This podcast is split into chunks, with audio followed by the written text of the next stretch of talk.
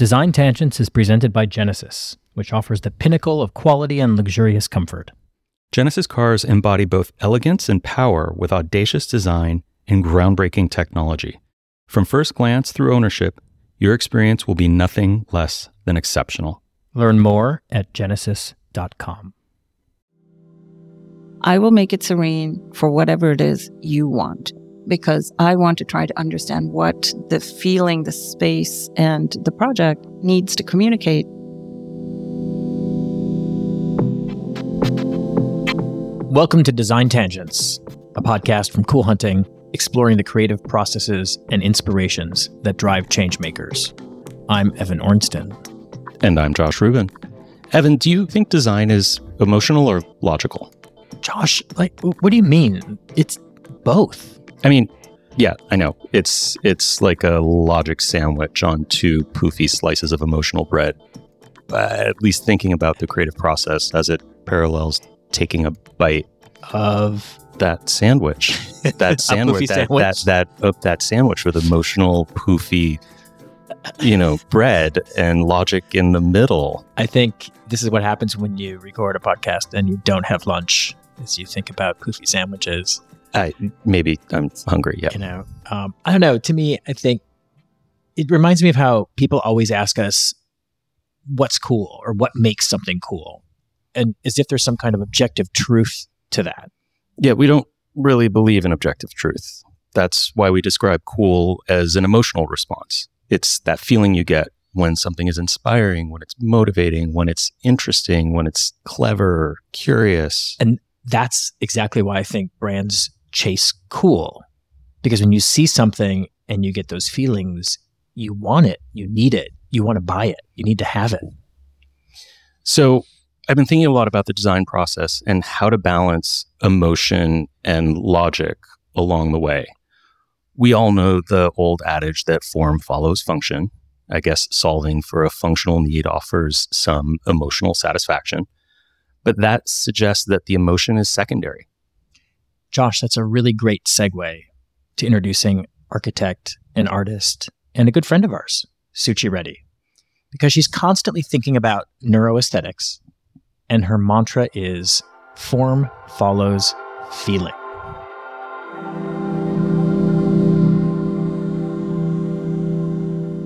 Nice to be here with you both. So lovely to see you again, actually. I'm so happy we're doing this in person in your office in New York. And it's get to get to look in your eyes while we have this chat. Yes, and me in both of yours. Thanks for sitting down with us. My pleasure.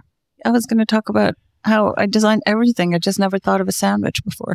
I, I, don't know where that sandwich thing came from. I was just kind of thinking about the the kind of the dance between, you know, emotion and logic in the design process. Absolutely. And I, and I and I feel like there's emotion in the beginning and emotion in the end, and there's a period in the middle where you need to just figure out how to make things work, and it's much more of a, a pragmatic step.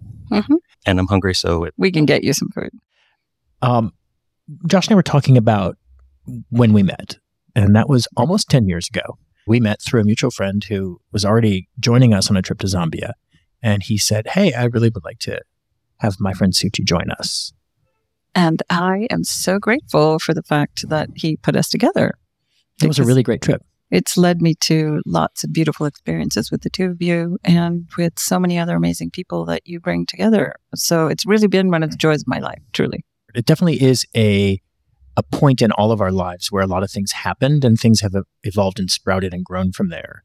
One of the things you do is teach. One of the things we do is like to be a little bit disruptive and not like other things. So when we travel, we like to do things that are different. We also like to include some kind of like, how do we engage with the local community? How do we do something that's charitable in some way? And one of the things that we did on that trip was we asked our guests if they wanted to host like a one hour workshop for the local high school in this extremely remote part of Zambia.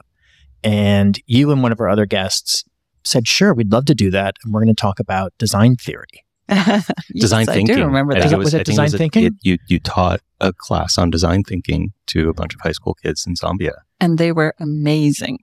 They really were amazing. I still remember the looks on their faces. I think one of the most rewarding things um, that happened to me on that trip And actually, I have to go back to this idea of inspiration that I think you guys like to curate into these trips because that's certainly what people who go take away from it. And that's what stays in my mind. You know, I was inspired by those kids as much as they were inspired by things we were talking about. And words like design thinking were not things that were over their heads, you know, and we, we tend to think that, um, there's a certain kind of speak that happens within a small world that we engage in. And I think what's so beautiful about stretching and going to places and people who don't normally come into contact with the things we say or do is to really just realize that there is a commonality to what we feel as humans and what we want as humans and that we can put this all together. And that the world is, is changing. I mean, it's changed a lot since that trip almost 10 years ago, where now everyone's on social media even in remote parts of Zambia, and they have access to things that they previously wouldn't have. Um, so it's a really interesting thing. But I love that we did that. I love that you participated in it, and we intentionally made that the first day of the trip. So typically, you would go there and you would go on safari the first day. No one really went to town because it wasn't like a, a touristy town that you would go to. It was almost it wasn't forbidden, but it was not something that anyone really ever did. And we said we felt like we needed to do that and we needed for us to have that experience and we needed for our guests to have that experience too. And that kind of was more important to set the tone in the place and, and ground you to where we were than just going on safari and looking at animals. No, I totally agree. It was successful. That trip was like 12 years after you started your practice. I want to go back just a little bit further. Uh-huh. to what was it like 2002 yes 2002 in august. So we're now 21 years old at Reddymade the firm that i founded here in new york city. And um, as i say finally old enough to drink um, and looking forward to it. That's a good one. Tell us what that ride has been like you know it's been an incredibly um, sustaining I would say is the first word for it. And um, I don't mean that, you know, uh, certainly uh, so much from a financial sense, but really from a kind of a spiritual sense. And looking back now at 21 years of work, finally everything starts threading itself together into a body of work. And it was very interesting. Like in the beginning, you know, some people start out with a vision of a body of work and often artists are asked to think in this way. They're asked to say, do this and do it again five times and make it look the same. And this then becomes this body of work. And for 21 years, I've never done the same thing. I've always done different things in different ways, looked at different tools, different innovations, different sciences and technologies and things that I could bring into my work and inspirations that I think have made this maybe a bit of an unusual ride, but a really joyful one. You know, I think a lot of us who've started companies you get to this point where you're growing, you're growing, you're growing, and you you know you're pitching all this work, and then sometimes maybe you take on a project that you know will be financially beneficial for your company, but spiritually you struggle with. How have you kind of navigated this space of, as you said, like sustaining the business, but also only doing the work that you want to do and are excited to do? Well, the thing, the thing to remember is that the whole world is your teacher right? Everything shows up in your world, in your universe, in your life, in your journey to show you something, to teach you something. So whichever project we've taken on, and it's a question I get very often. People ask me, well, what's your favorite thing to do? Since I do so many different kinds of things. And I always say it's everything. I could never choose. And it's because I learn different things from different people, from different situations. So if we take on a project, for instance, that we think is perhaps good for certain reasons, but maybe we're not so spiritually aligned with, which doesn't happen very often at all in the studio, it still becomes a place from which a learning comes that I then see translate into several other things. And, uh, you know, there's so many examples of this in the studio. If you ever talk to anyone who works with me, they'll tell you, oh, yeah, oh, yeah, we know where that came from you know, we learned that from this place and we're using it in this place in this different way. And that's why I think it's been, um, sort of part of the kind of business mantra has been to say yes, because I never know what I'm going to find out. Mm. When we think about an artist or an architect and we think about their body of work, we often look for some kind of aesthetic through line. You know, what is what is the signature form or material or what have you? And I'm wondering if there's a signature emotion. given the mantra of form follows feeling and the fact that you work with different clients, so part of what you're doing is channeling their energy, channeling their their Vision. their feelings, their Yep. vision, and merging it with your Mhm. vision Yep. and your emotion and creating something. Is there an emotional through line to your body of work? You know, it, it's so interesting because this question of style has never been one that interested me. It didn't even interest me when I was a student. You know, I didn't look at people's work and go, oh, that's this style or that's that style. And it's interesting to me because of a style. It's interesting to me because of the substance, because of the idea that that's being explored. And I always tell people, they say, are you a modernist? Are you, you know, I am. Yes, I'm all of those things. But mostly I say I'm a serenist. I will make it serene for whatever it is you want. So if you're a maximalist, that's what you're going to get from me. If we're, if you're a developer and you want me to give you a really, you know, beautifully energizing space, that's what I'll do because I want to try to understand what the feeling, the space and the project, whether it's an artistic work or it's a work of architecture needs to communicate and really, um, come across with a certain power and energy that it remains embodied in people's bodies. So I always say I want to bring the discussion of design not to style, but away from style to what I call the democratic space of the body. So I want people to be able to understand it through their senses, through their feelings, and to really come back to this place where we're all equal, by the way. And socioeconomic differences, cultural differences, they don't really affect us as much as we think in this place. And I think we really need to come from this place to have a really authentic response to what we're experiencing in the world. You do a lot of things in your practice. You do residential work. You do retail spaces.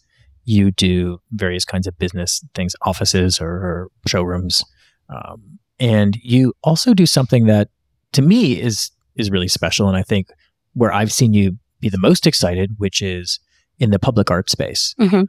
And is that, I mean, obviously that's you and this is your firm. So those things work really well together. Is that Right. like pretty a typical mix? It is not at all a typical mix, I would say. I think um, my practice, Reddymade, is quite unusual in that it covers architecture, interior design, um, uh, public art installations, artistic works that are purely looked at as artistic works or can be seen that way.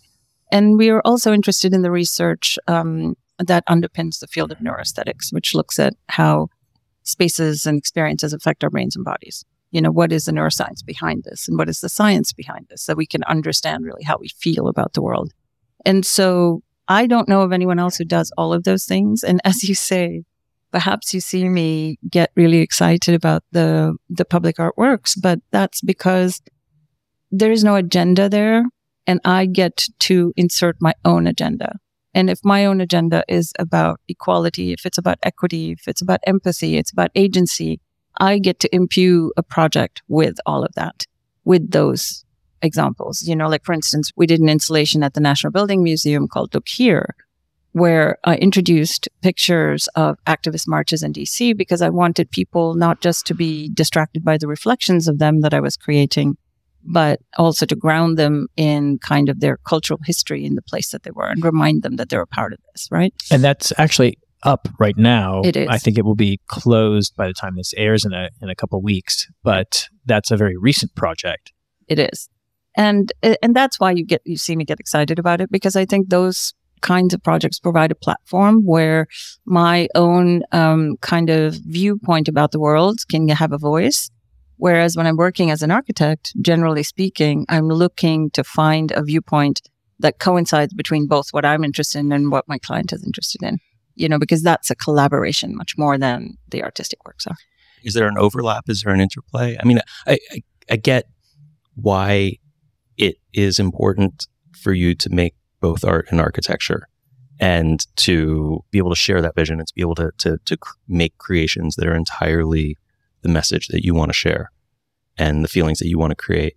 Has the art brought in architecture clients? Absolutely. Um, because it's a it's a beautiful way for people to enter my mind, you know, and then they can see that there's a way in which I can think about it that other people are not going to think about. And really, all our clients are people who come to us because they want something different. Are the clients that came in because of the art different from the other clients, though? I would, that's a difficult question to answer, but I would say that they tend to be much more, uh, they come to me much more supportive of an individual vision than other clients Mm. are. Mhm. Other clients kind of come around to that. Mhm. But generally speaking, people who've experienced an artwork that I've done can come to me with um, a sort of a built in level of trust, you know, um, that's al- already there because they know that I can interpret a powerful feeling and that I can convey that in a public way that will allow people to be drawn into it. And whether we're doing a commercial space or we're doing a space for a developer, everybody wants somebody to buy into what it is they're trying to say. And I think the public artworks actually, in that sense, allow me or allow my clients to understand that I can do that. You've done so many really interesting public artworks. One, I think, was called X, and it was in Times Square. Like Mhm. very unexpected to come across this artwork in the middle of Times Square. Um, you did another one, which was this really amazing installation. I want to say it was the Brooklyn Botanical Garden or It's Prospect Park. Prospect Park, yeah. Prospect Park um, a couple years ago, and that was really impressive. I think what's also great about this is for the practice, for the people who work with you, that it's different than a building, right? Or, or something that has a longer time frame, that has a lot more rules and restrictions and regulations, and and and I don't want to say budget restrictions because public art usually you're working with very little money, but it, it brings a whole different kind of energy to the studio where I think people can get really excited about it and work on something really artistic. But it's, a, I want to say it's faster necessarily either, but generally the time frame is pretty much shorter Right. than some of these other kinds of work, larger building projects that you're doing, and um, potentially more emotionally f- fulfilling for some people. Well, I was actually just talking to the studio about that, and I was saying that you know, 21 years into into doing this, what keeps me going is the fact that I feel this kind of incredible satisfaction when something's made, and it's really an indescribable feeling when you see this idea that's in your mind come to reality and really be affecting people so strongly. And I see the delight on both the people's faces who experience it and the people in my studio who've seen it and made it, right? And it's the same feeling we have when we create a space for it, whether it's a private client, we make their home and we see them be really happy in it, or we're making a space, a commercial space, and we see people come in there and go, wow, and like see wonder and awe and discovery in the things that we try to do. Because if you told, if you ask me, what are you trying to make? I would say I'm trying to make joyful and uplifting spaces and experiences that people can really take something away from. And I think my studio, um, everyone who works here is very happy to see that come to fruition. And that sense of satisfaction is a very difficult thing. What's also general. these are less permanent things for the most part, Right. Right. Something happens and it, it, it- a commission a, a commission is awarded. You create Mhm. that work. It's presented, and then in many instances, it's it go you know when the installation's over, it's over. Right. Versus. uh you know, a store or a home or Right. an office of subsistence, which has a longer lifespan. Yep. And I, I don't think that temporality necessarily has anything to do with it, though. You know, I think that sense of satisfaction that you get from seeing an idea live, and this is this is why you know it's so it's so beautiful to do what I do, and why I'm so excited about it is we can make a drawing that's beautiful. You know, and when a drawing comes to life in your hands, and a drawing isn't just a drawing; it's an idea. It's an idea that comes, you know, comes to reality in that form. But then maybe that drawing becomes a space. Maybe that becomes an object. Maybe that becomes an experience. And that's another level of satisfaction. You know what I mean? So people, um, we, we learn to enjoy things on lots of different levels. The temporality, I think, is a nice thing. Um, certainly when we do projects that go on for six years, seven years, you know, it's a lot of delayed satisfaction. And this is some, you know, something that's led me to really loving cooking because I can do that fast and I can really enjoy it. Uh, that delayed satisfaction, though, I would imagine helps create the joy in the sense that you can't really feel joy without knowing sorrow, right? You can't have ups without downs, or else everything is just kind of even and and boring. So while that delayed satisfaction is is probably no fun when you're in it, you need it to truly experience the joy of the of the finished work. Absolutely. But I also, you know, some something about another really kind of joyful aspect of doing what I do is that there's never a boring moment, right? And this is what I'm always trying to tell people, whether it's my students or it's people in my studio. I'm never bored. Like I can look at the edge of a table and be excited because I'm thinking about how it was made and you know, why does it turn that way? And what's that material? And, you know, it's, it's just everything in the world prompts a new question. And so even that process of delay is a process of learning and a process of exploration. And that's what being a designer is all about. It's about being in that space of design, exploration, learning, innovation. And as long as we can do that, I think we're happy creatures. I want to dig into learning, exploration, and happiness. And we're going to do that right after this quick break. It's time to discover a new approach to luxury automotive, where Korean sensibility meets audacious design, groundbreaking technology powers every ride, and your experience, from first glance through ownership, is nothing less than exceptional. Learn more at genesis.com. You spend a lot of time working really hard on your business and the product, the projects that are happening. You also teach, Yes. and maybe you can tell us a little bit about that. And you travel a lot, obviously for work, but personally too. Travel is a big part of your um, satisfying your your curiosity. I would say. Absolutely. Well, you know, um, travel is the biggest teacher, right? And if you're an immigrant like me, where you come from India and I came to this country when I was 18, um, it was one of the biggest learnings of my life to really Mhm. learn how to be in a different place. And um, I've always loved that kind of liminal space of like being between here and somewhere else because I feel like I'm in a doorway and I can look 360 and see lots of different things.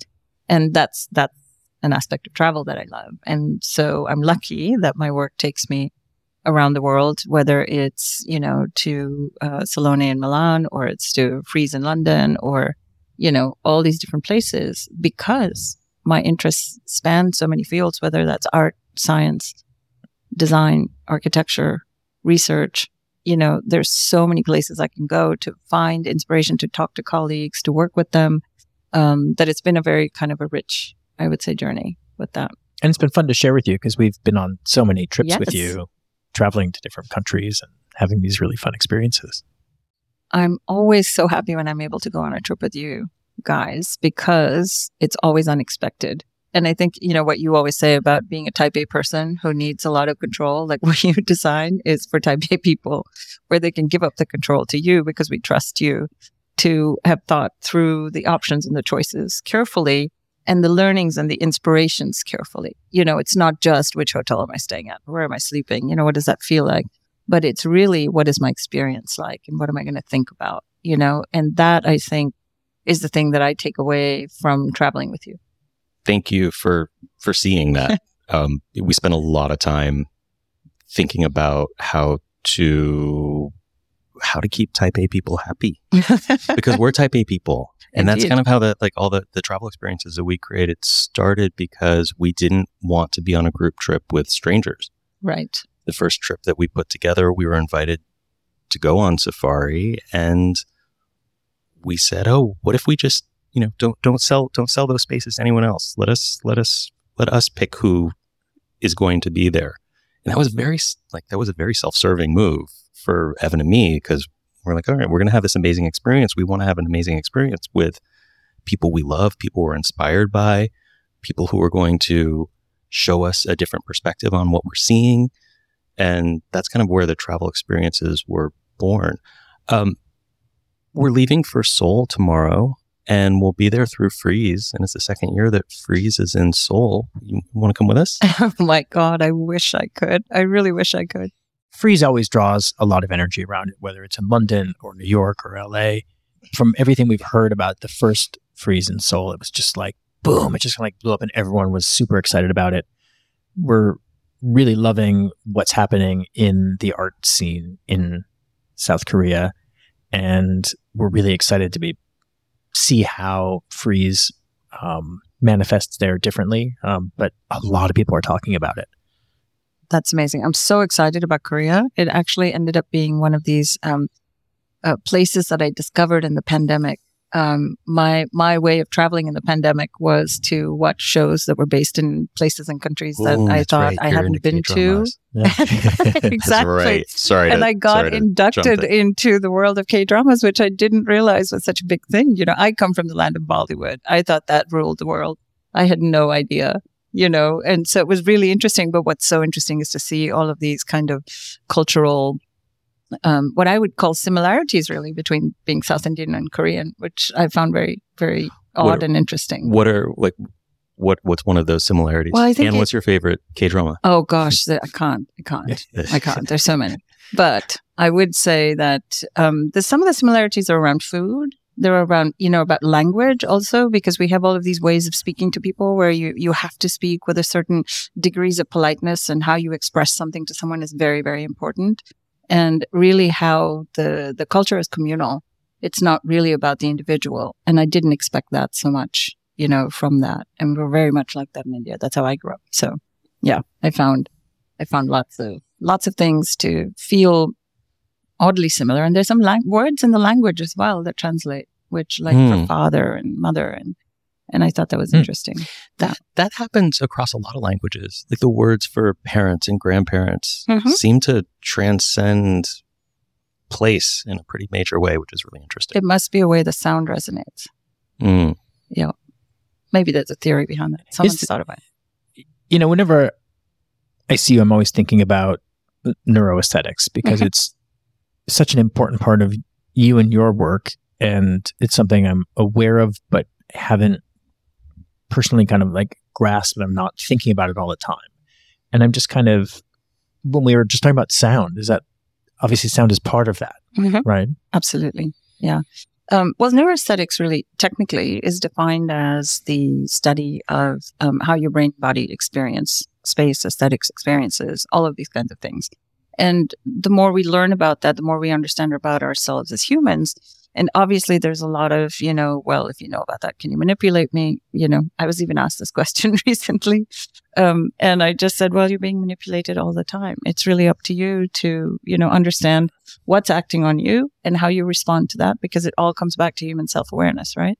Which is what one of the artworks I did at the Smithsonian was all about called Futures, which was looking at all different kinds of futures, technological futures, um, uh, health futures, um, genetic futures, all kinds of things. And it was meant to be an artwork that could talk about the relationship between humans and technology. And so I designed a piece that you could speak into and it would read the emotion in your voice and relay that as a pattern of lights that was specific to you, that could change every time you change your word. And every word you said affected the words of people around you. So there was a central piece that would also weave all of our feelings together. And so you knew that your feelings were important about the future and that they affected everyone around you. And that really gives you a new kind of responsibility, right? Towards both yourself and other people to really imagine something that can work for all of us. And that was really the, the crux of the piece. And it was so, so, such an amazing experience to do it in this beautiful rotunda. And um, again, to explore new worlds because, you know, I hadn't done a technological, fully technological piece before that. And um, I learned a lot. We were fortunate enough to be there for the opening with you and to celebrate that. Can we talk about fashion? Sure. I, I asked because when we arrived, um, Evan Evan showed you a, a new little acquisition, which is depending on where in the world you're from, a fanny pack, a bum bag, a festival bag, and you sort of cringed. I did Um, indeed. I was so excited about it because it's multicolored and super fun. And I don't know, I'm having an 80s moment. I'd just love to hear your your perspective on fashion. Well, again, I'm going to relate it to architecture because I really think that we build, and again, back to this conversation of bringing bringing the conversation of how we build our worlds back to our bodies. Because I really think, and I've said this before, that I, that we build our worlds outwards from our bodies. So the first layer is our clothing. The second one may be our home. The second one might be our city, you know, our country, the world. It goes in that way. And I think there's a through line of design and experience and feeling that goes through all of that. And fashion is one of the most amazing ways in which you can both support the person you are and also express the person that you are, right? And people who manage to do that in a very uh, seamless way are the people who are the most comfortable, both, and we tend to say they're comfortable in their skin, but we're really saying they're comfortable in their clothes, right? Mm, and that that it projects who they are correctly and that that that they exude this kind of ease in the world and i think that's a very big role for fashion to play i think fashion fashion gets a bad rap um, that it's, it's so much more superficial than i really think it is. Mm. I love your style because you you mix all these things and and one thing it's so funny like Issey Miyake. I, I was just going to go there. You know? It's like, why do architects love Miyake? And architects and designers love Issey Miyake. So do we, by the way. Um, and so you wear a lot of that, but you also wear, you have your own style and you mix it often with a lot of pieces that you get in India that are like beautifully embroidered and brightly colored and beautiful silks. Um, and I just think it's always fun to go out with you because you're always Well, this great I remember presence. running into you on the street once, and we were both wearing the same colors. It was a very Yellow. bright yellow. Yep. Yellow and black. Yes, yellow and black. We were two bees on the street together. Um, no, I, I mean, I really do think fashion is very important. In fact, I just came back from a trip to Antwerp, um, where I went to the Mode Museum, and there was an amazing show of Man Ray, um, and his contribution, and really what he learned through fa- through his his work in fashion about all these styles of creating surreal styles and creating all of these photographic effects, which were really amazing, you know. And this is another thing. I think it's the cross pollination between all of these arts that gets me so excited. You know, whether it's fashion and architecture or it's sound and architecture or it's sound and art or it's fashion and art. You know, I don't care. I think we live in a multidisciplinary situation and our problems are complex that way. And I think we need to solve them that way. So I really feel like I always want to have like this consortium of creative people at the table whenever I think about something. all of those things are really important and and part of where we're going. And I'd love to dig in a little bit to what's next. Like what does the near future, what does the future look like? But wait, And- wait, let's do that after a break. Hey, listeners, it's Bobby and Andrew from Barriers to Entry. You do not want to miss our episode with Lisa Gralnick from IF Design. If you're a fan of Barriers to Entry, this episode should be at the top of your queue. Bobby, why do we love this episode so much? Well, Lisa was my favorite presenter at South by Southwest 2024, and she Mhm. took us behind the scenes of her part at South by, and it's going to go even deeper in our conversation with her. Yeah, amazing conversation about innovation, about sustainability, and about a European award that's about to take the US by storm. Make sure to subscribe or follow Barriers to Entry wherever you get podcasts to hear our episode with Lisa Gralnick and to be notified when new episodes drop. And we're back. And we're back. Um, so all of these inputs, right? The cultural inputs, fashion, art, design, travel, experiences, food, right? We all love food. I love when you cook for us too. um, how do all these things, you know, participate in your brain of, of what the near future is going to look like or even the far future for you? Well, you know, I really think that the future of design is feeling. When I say form follows feeling, I truly mean it. it. This is something that it's it's not a new idea. It's an idea that's underpinned really how we experience the world from the moment born, and what we've been doing. If you're good at any of the arts or anything that you do, this is what you've been doing, right? But I do think understanding that through the sciences is going to be the future. Whether it's food, whether it's fashion, you know, we're using technology, we're using science in such a different way, and it can really change how we do what we do. I think that's the future is really understanding what everybody else in the world is doing that's going to affect what you do. Does part of what's happening, and you think about, you know, fire nados and and what just happened with the typhoon in California? What was that new word? Oh, it was, uh, it was no, it was the hurricane. It was the hurricane. the hurricane, God, hurricanes and fire nados and, and all these things that are changing the places that we live in and where we may or may not want to live in in the future, but also the kinds of buildings or or um, engineering or safety, whatever involved in all of that. Um, is that something you you think about?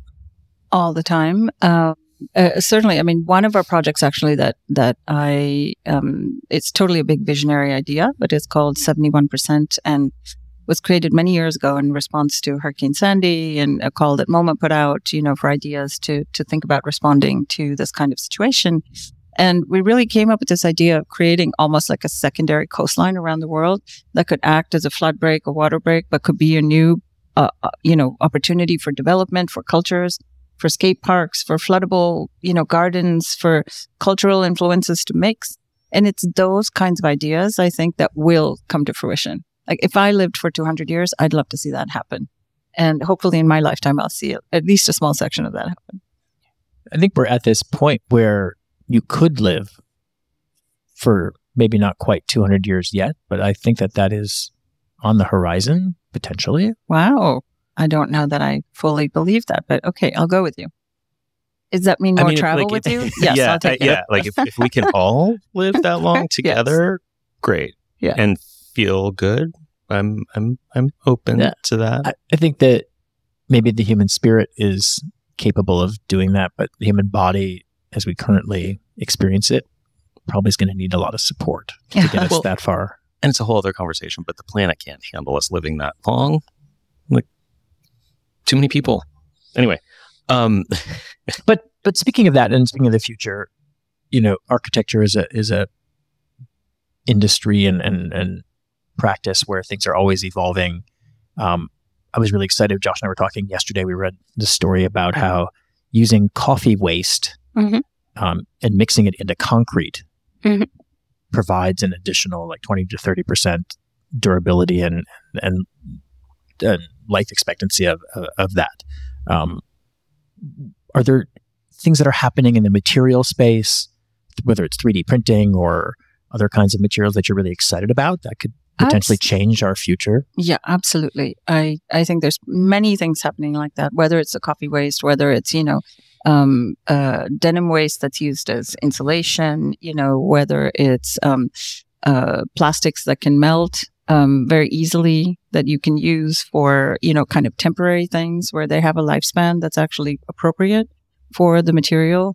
Um, I think that kind of innovation is imperative um, for an industry like architecture, which tends to be one of the biggest polluters that are on the planet, and to really think about that. But what I, I also think there's a lot of really good news in that.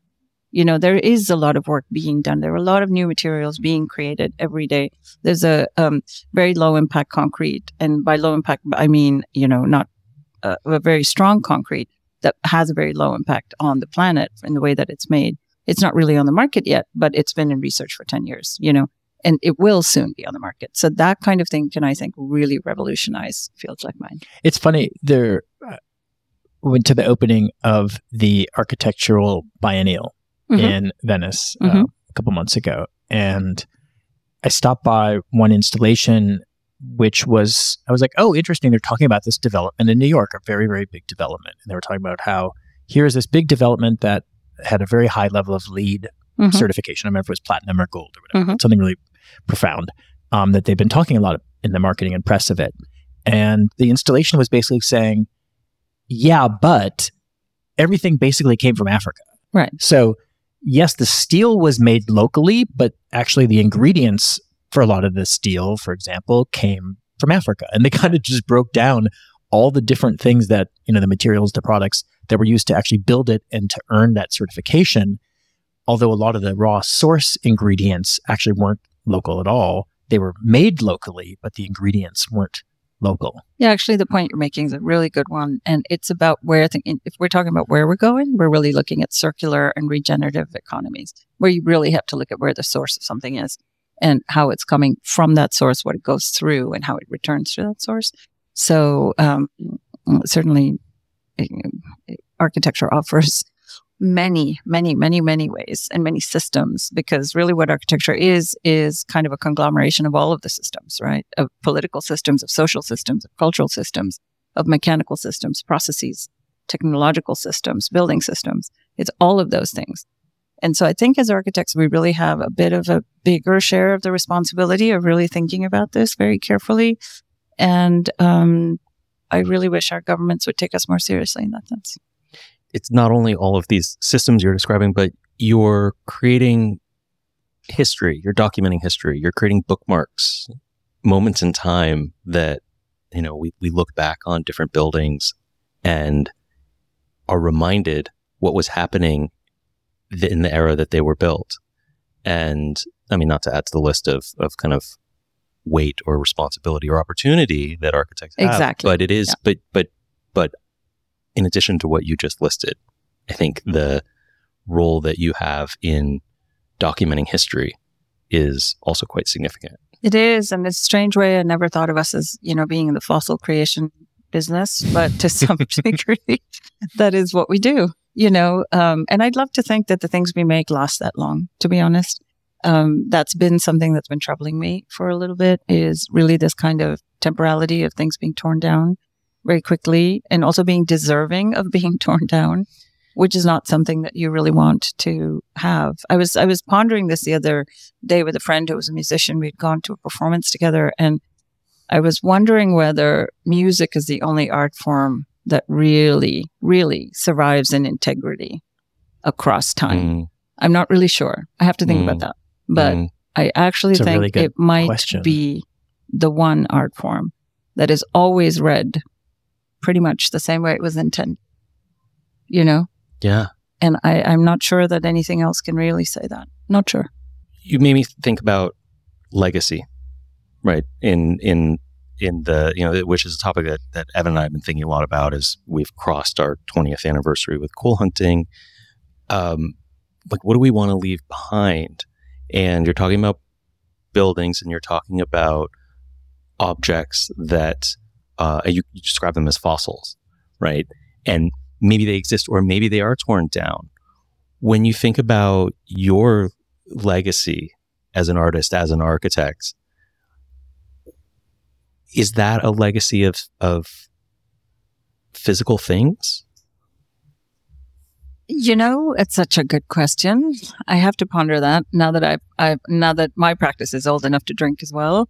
Um, I will think about it a little bit more, but I really think for me, the legacy that um, I would like to leave is reorienting the compass of design back to feeling and Mhm. really understanding that this is where we do, this is why we do it. We do design, we make things, we make objects, we make worlds in order to make the people who use them feel good and be their best.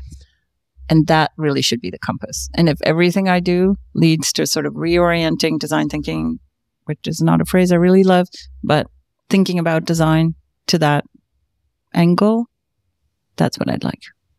I love I that. love that. Yeah. Jinx. that's that's like the perfect end note. Yeah. But well, I was I had one more question, which is You know, always have one more question. I- Always more Always is, more. is one of our mantras. yeah. Nice. And and you, we're talking about this in a sense earlier of like people ask you, well, what's your favorite? And you can't really say what's your favorite, but what's a dream project? Who would you like to just call you up and be like, hey, Well, Love is to it, a- talk to you it about a- Is it this. a who? Is it is well? who that's a dream they? client. Well, the project. Right. Yeah, I mean, you know, Project. maybe you're making it for yourself. I don't know. A dream project would be a library. Mm. I really am a geek about libraries. The other thing I'd really love to do is create kind of a um, a lab or a, a, um foundation that studies astrophysics, like bringing. I know those are two very different things, but yes, those are two things I would love to do. sometimes well no sometimes sometimes with with these questions we then take those answers as a mission Yes, um, we've had a past guest who you know had a had a very Threw something out there. threw something out there and, and we're and we're now working on it Oh, Like, all right, how can we like how can we make this happen for him um that's a big one though a library. A we can start How with can a library. how Library is pretty on- good. yeah yeah You know. to- all right evan we're gonna have to figure out how There's to get one in Seoul I want to project. show you. It's more of a bookstore, but it's um. I think I've seen it in a K drama. It's all curvy with a lot of books, right? Yeah, Yep, I know that one. Many stories tell us really, really Mm-hmm. fun to be in. um, but let's Okay, let's here- do a trip around libraries. Here's something you can make happen for me. Let's do a project in Korea together. Yeah. because Yeah. I would love that. all right that that could happen. we're we're uh, popping over there tomorrow so we'll See what you can wrestle that. up. mhm. Suchi, this has been so fun, and it, it's pretty similar to what happens when we're ever together having a drink or eating dinner. And um, really grateful for you joining us today. Thank you both so much. It's just lovely to see you, and I'm, I'm I'm just so happy that you're doing this because I think the questions that you guys ask are what's on people's minds, but they often can't voice them. So it's Hmm. really nice to Hmm. have them out. Thanks. thanks Thanks for also listening to Design Tangents. We're pretty excited about it.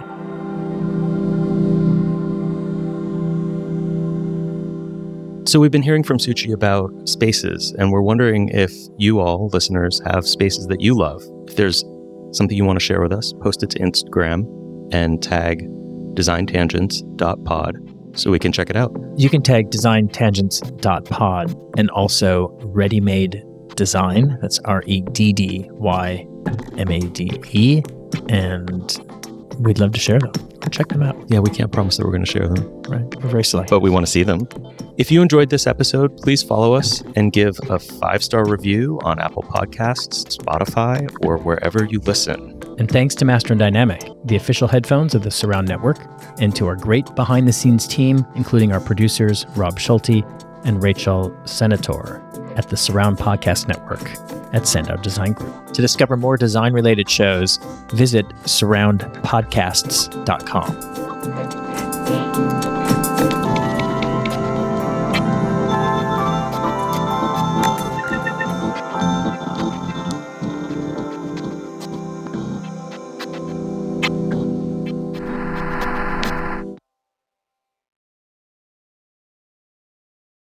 We'd like to thank Genesis for their ongoing support in presenting Design Tangents.